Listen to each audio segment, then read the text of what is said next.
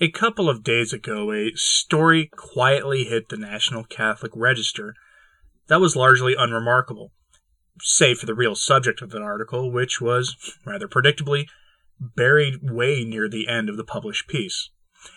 It caused quite a stir among Catholics on social media because, to some, it was the announcement of the desire of the American bishops to rein in the online Catholic commentariat class, specifically the ones who claim to teach the faith.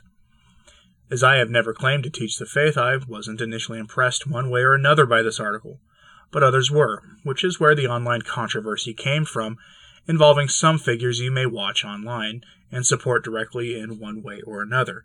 But the controversy is a rather familiar one. Should the American bishops issue a certification of some kind for those who claim to teach the faith online? This isn't a new idea from the hierarchy of the church in more ways than one. So let's go over this idea as dispassionately as possible and see if this is a big story or not. Tuesday night, the story broke among online traditionalists that the American bishops wanted to exercise some level of control over the Catholic commentary community. It began on Twitter before finding its way to Facebook and other places, with claims by some that independent Catholic media was under threat of censorship by the bishops. Technically, the Catholic commentary community has always been under this kind of threat, as a bishop could send a cease and desist letter to any commentator that tells them that under no uncertain circumstances are they to continue their activities while remaining in communion with the Church. Now, this hasn't happened yet, though the possibility shouldn't be dismissed that it could happen. But the story is different from what I just proposed, so let's get into the article from the National Catholic Register, which, in case you didn't know, is the online print arm of EWTN. The article in question is Peter Jesserer Smith's Catholics Reflect on 10 Years of the Good, Bad, and Ugly of Social Media Decade in Review. Three Catholic new media users discuss social media and how their own responses to it have changed. Ironically, this article gives some airtime to at least a couple of those Catholics whose online presence has been a bit toxic themselves through their promotion and adoption of a sanitized version of feminism that is still fundamentally opposed to the Catholic faith. The story is otherwise unremarkable in the bulk of it, going over the history of social media and adoption by Generation X and younger for online discussions and the like. At about the time the typical reader would stop reading out of boredom, we get this bombshell. Quote, Bishop Barron said he believes the bishops should consider exercising their authority in the digital sphere, quote, just as John Paul II in Ex Corde Ecclesiae call for the bishops to exercise greater supervision of universities operating under the aegis of the Church. There are, to be blunt, a disconcerting number of such people on social media who are trading in hateful, divisive speech, often deeply at odds with the theology of the Church, and who are, sadly, having a powerful impact on the people of God. I do think that the shepherds of the Church, those entrusted with supervising the teaching office, can and should point out when people on social media are harming, harming the body of Christ. Bishop Barron suggested that it may be time for bishops to introduce something like a mandatum for those who claim to teach the Catholic faith online, where a bishop affirms that the person is teaching within the full communion of the Church. End quote.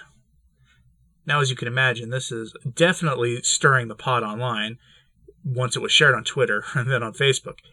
It begs a lot of questions, including who do they mean and for what reason? The worst examples of teaching on social media aren't from anyone you probably think they mean, but from those trying to make communism and the Catholic faith synonymous, or the likes of Pastor Jimmy Martin of the Jesuit Church, who is a sort of Skittles version of Bishop Barron with a lot less talent. But that's not what they mean. Some of my colleagues think they mean Taylor Marshall, though I suspect they really mean Dr. E. Michael Jones, who drops horse pill sized red pills on people on a very taboo subject and uses the historic documents of the church and sacred scripture to make his point, though my colleagues may be right about it being Marshall as well. The problem is that Bishop Barron didn't name names, which is why this is all conjecture. And it's also funny, given his desire to have commentators certified. And without a doubt, this policy would backfire. Could you imagine if I received condemnation from Cardinal Cupich, friend of this channel? I used to spend a lot of time exposing the wicked things Cupich did, whether it was the sending of good priests to re education camps where they'd be dubbed predators for life, or his endorsement of wicked ideas, or his unwillingness to censor those who, in his diocese, teach explicitly against the Catholic faith. I did it so often that I dubbed him a friend of this channel as a joke. Under this system, I guess I could get some kind of backlash from his office, or more likely, from my own bishop, whom, for the record, I have never spoken about online at all. But this would almost certainly backfire anyway, given that if a Catholic commentator were to receive a notice from the bishop condemning their activities, it would be the biggest endorsement of those activities. It would exacerbate the problem Barron is wanting to combat, because it would be the biggest badge of, of honor for the commentator to wear. Subscriber counts would explode, view counts would rise, and the message that Barron wants to suppress would be spread. This isn't the higher education environment that he's comparing the internet to, and we'll get to that in a moment. Instead, this kind of action would have the opposite of the intended effect. I'm honestly surprised he came up with this idea, given that Bishop Barron is rather obviously the most internet savvy and social media friendly of all the American bishops. To understand what Barron is talking about, we need to understand the state of Catholic higher education in the United States and in the West broadly, and the attempt by the Church to rectify that situation.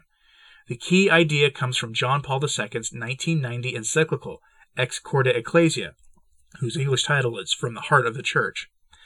And that document is an attempt to reestablish control over Catholic education institutes in the aftermath of the catastrophic revolution in Catholic education that came in the 1960s with the Land O'Lakes Statement, which I plan to do a video on in the future. In short, the 1960s brought us uh, a situation where Notre Dame and other American institutions decided that they didn't need to listen to Rome anymore and could teach pretty much anything they wanted and still call themselves Catholic. It was the heresy of Americanism writ large. Thus, we saw the beginning of Catholic universities teaching all manner of heterodoxy, including teaching that medical Moloch worship was compatible with the Catholic faith, or that J- the James Martin lifestyle was perfectly fine, or rejection of the traditional morality defended in Humanae Vitae, or, or the, anything you can think of. The list goes on and on and on. For over 20 years, this was the standard situation in the church, and it frankly still is the standard situation which is why the Cardinal Newman list exists today, which details which universities operate loyally to the doctrines and dogmas of the Catholic faith. How Catholic education was subverted by the enemies of the Church is a fascinating topic that I, again, I'll cover in the future. The response to that situation is what Bishop Barron is referring to here. By the 1970s, you had a strange situation in the US and the West broadly where men and women were getting theology degrees and getting jobs with Catholic universities to teach the Catholic faith and instead chose to teach what they thought the faith should be, which often outright rejected the historic traditions of Catholicism. As an example that you are probably familiar with in your own life, if you've ever gone to confession with a priest who just outright tells you that the sin you confessed isn't really a mortal sin and that you should just go receive communion after saying an act of contrition the next time you engage in a sin the church tells you unequivocally is mortal in nature, You've encountered a priest who was malformed by one of these theologians. The situation got so bad that John Paul II issued his document, which was treated in two ways. Either the universities ignored it, or the heterodox bishops issued mandatums to the likes of Jesuits and others who teach a parody of the Catholic faith, which then gave them a veneer of authority and respectability when they deserved neither. The mandatum, as it's called, showed that the person in question meets the requirement that the faculty members teaching Catholic at these universities are, quote, teaching within the full communion of the Catholic Church, end quote, recognizing the doctrines of the faith. It's a sort of permission slip for the professor to continue teaching. To give you a real life example from my own life, at the Catholic university I worked at before it closed, the theology and philosophy professors were all required to receive the mandatum before they could be hired. In the school's case, they wanted the professors in question to teach the actual Catholic faith it, that school made the Cardinal Newman list before it closed. So, is this a big story worth Catholic commentators worrying about? I'm not personally worried about it at all, but I can understand why others might be. I sincerely doubt the USCCB will adopt this proposal, but if they do, it wouldn't be the first time they did so. Last year, they issued a certification list for approved Catholic media outlets. Do you remember that? And I did a couple videos on it. And it hilariously included the likes of the National Catholic Reporter which has in the past been told by Rome to cease calling itself Catholic. But these days, they're loved just fine by the powers that be. The point is that if they did adopt a sort of electronic mandatum for social commentators and teachers, it wouldn't be the first time they did something like this. I'm not personally convinced that they'll do it because it wouldn't be enforceable in any meaningful way. It'd likely backfire spectacularly, and in reality, they should have bigger things to worry about, like counting money they've received from the federal government to undermine American sovereignty. Besides, Bishop Barron should be careful, as his own word on fire isn't exactly known for teaching the faith authentically anyway. It may itself lose its certification once sanity is restored in the church at some point in the future. But let me know what you think of this in the comments. Is this even worth worrying about? Thanks for listening. I'm Anthony Stine. Ave Maria.